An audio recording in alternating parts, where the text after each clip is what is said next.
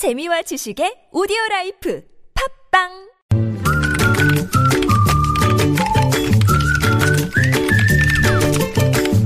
네, 뉴스보다 재밌고 뉴스보다 뜨거운 무적의 댓글을 전해주시는 분입니다. 시사 칼럼니스트 이숙현 씨 나오셨어요. 어서 오세요. 네, 안녕하세요. 네, 자, 첫 소식은요.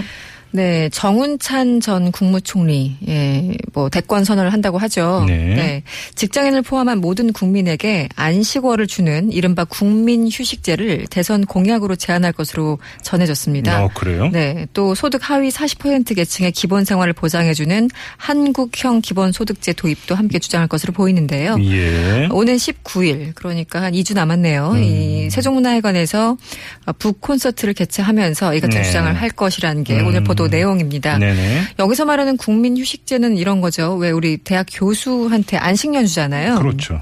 음, 거기서 이제 이 제도를 모방한 건데 아, 직장인의 경우에 기업 상황에 맞게 안식 월에다가 알파를 주는 그런 형태라고 음, 하죠. 네네. 근데 여기서 말하는 그 기업이라는 건 또 이제 기준이 나름대로 있겠죠. 그러게요. 또 연장 선상에서 주부 안식월도 제한할 것으로 보입니다. 주부 음. 안식월. 이게 뭐냐면 저도 참 개념이 새로운데 네. 이 가족 구성원이 육아나 가사를 도와줄 경우에 지원금을 지급하는 방안도 함께 제시될 것으로 전해지고 있습니다. 정말 댓글이 궁금한데요. 네. 아직 전 사실 좀 감이 안 잡혀요. 네. 댓글은 뭐 아시겠죠. 그 우리 네티즌 여러분들 굉장히 냉소적이고 현실적입니다. 음. 휴식, 안식 이런 거 안 줘도 좋으니 안 줘도 좋으니까 국민들 속 썩이는 짓들이나 하지 마세요. 첫 줄에 이런 게 있었어요. 음. 이건 무슨 강아지 풀 뜯어먹는 소리입니까? 그냥 토요일이라도 어떻게 좀 쉬게 해주세요. 네. 어떤 분은 소규모 직장에서는 단 한 명의 결혼만 생겨도 일이 안 돌아가는데 과연 얼마나 현실적일지 네. 점점점 이 휴식이 문제가 아닙니다. 비싼 물가, 값싼 노동력이 더 큰 문제가 아닐까요? 네. 어, 지적해 주셨고요. 음. 어, 일단 뭐 취직이 돼야 안식일이라도 있죠. 일자리 창출한 먼저 내놓으세요. 네. 이런 분. 예. 어떤 분은 정은찬 전 총리가 저런 얘기를 하면 포퓰리즘이 아니고 이재명 성남시장이 저런 말 하면 포퓰리즘이 되는 정말 이상한 나라에 네. 살고 있습니다. 앞서 2부에서 이재명 시장 인터뷰도 본- 그 질문, 질문 좀 해볼 걸. 음, 그러네요. 네. 어, 말 그대로 어떤 분은 이거야말로 포퓰리즘 아닌가요? 음. 굉장히 좀 비관적인 전망을 많이 내놓으셨습니다. 음, 예, 알겠습니다. 자, 다음 소식은요. 예, 요즘 동물병원들 곳곳에서 많이 보시잖아요. 어, 많던데요. 네, 정말 예. 많죠. 예. 저희도 강아지를 집에서 키우는데 어.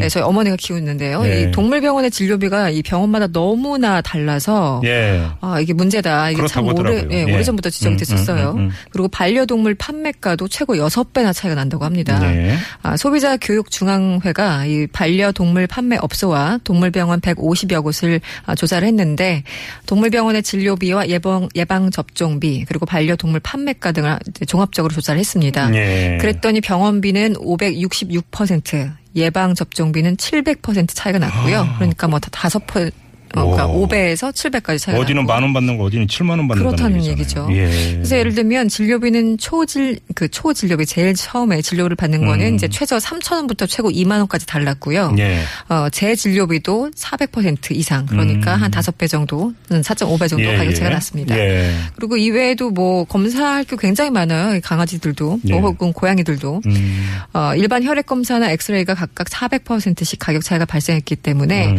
어쨌든 병원 가시기 전에 좀 가격을 알아보고 가시는 게 좋은 방법이다. 예. 이런 말씀을 지금은 해드릴 수밖에 없네요. 어, 네. 그래요? 네. 자, 댓글 어떻게 되겠어요?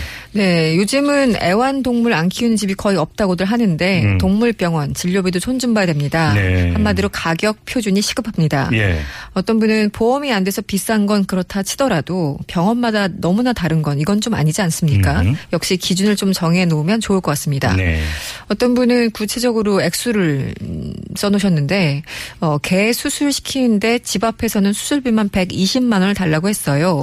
그리고 이제 수소문에서 알아봤더니 어떤 곳은 70만 원이라고 합니다. 네. 또 어떤 분은 퇴원할 때 3만 원짜리 사료 선물을 주던데 이거 병원비나 깎아주세요. 아, 예. 이렇게 어, 해놓으셨고요.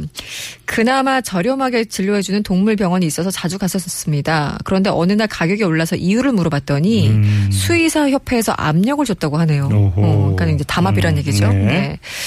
어, 어떤 분들은 병원 가기가 너무 무서우니까 한마디로 병원비가 너무 많이 드니까 예. 유기견들이 많이 생기는 게 아닐까요? 예. 근본적인 문제부터 좀 수정해 주세요. 음. 어, 그리고 어떤 분은 그 바로 밑에 버릴 거면 처음부터 입양하지 마세요. 이렇게 어, 말씀을 다 달아주셨는데요. 네. 어쨌든 이게 그 병원마다 일단 가격이 너무 달라서 그렇다고 뭐 열 곳을 다 물어보고 갈 수는 없는 거잖아요. 이러다가 강아지 의료 실손보험 생기는 거 아닙니까? 거의 뭐 그럴 수도 있다고 봐요. 왜냐면 요즘 그 저 저희도 강아지도 어, 어디 갔더니 5만 원, 어디 갔더니 10만 원 뭐 이런 그 음. 경험담이 있어서 네. 아, 저희 어머니가 괜, 괜히 저한테 화를 내시는 그런 상황이 됐던 적이 지금 있었습니다. 여기서 목구멍까지 다- 올라왔던 얘기가 있는데 뱉으면 큰일 나서 다시 삼겼습니다. 네, 알겠습니다. 네, 이숙현 씨였습니다. 고맙습니다. 감사합니다. 네.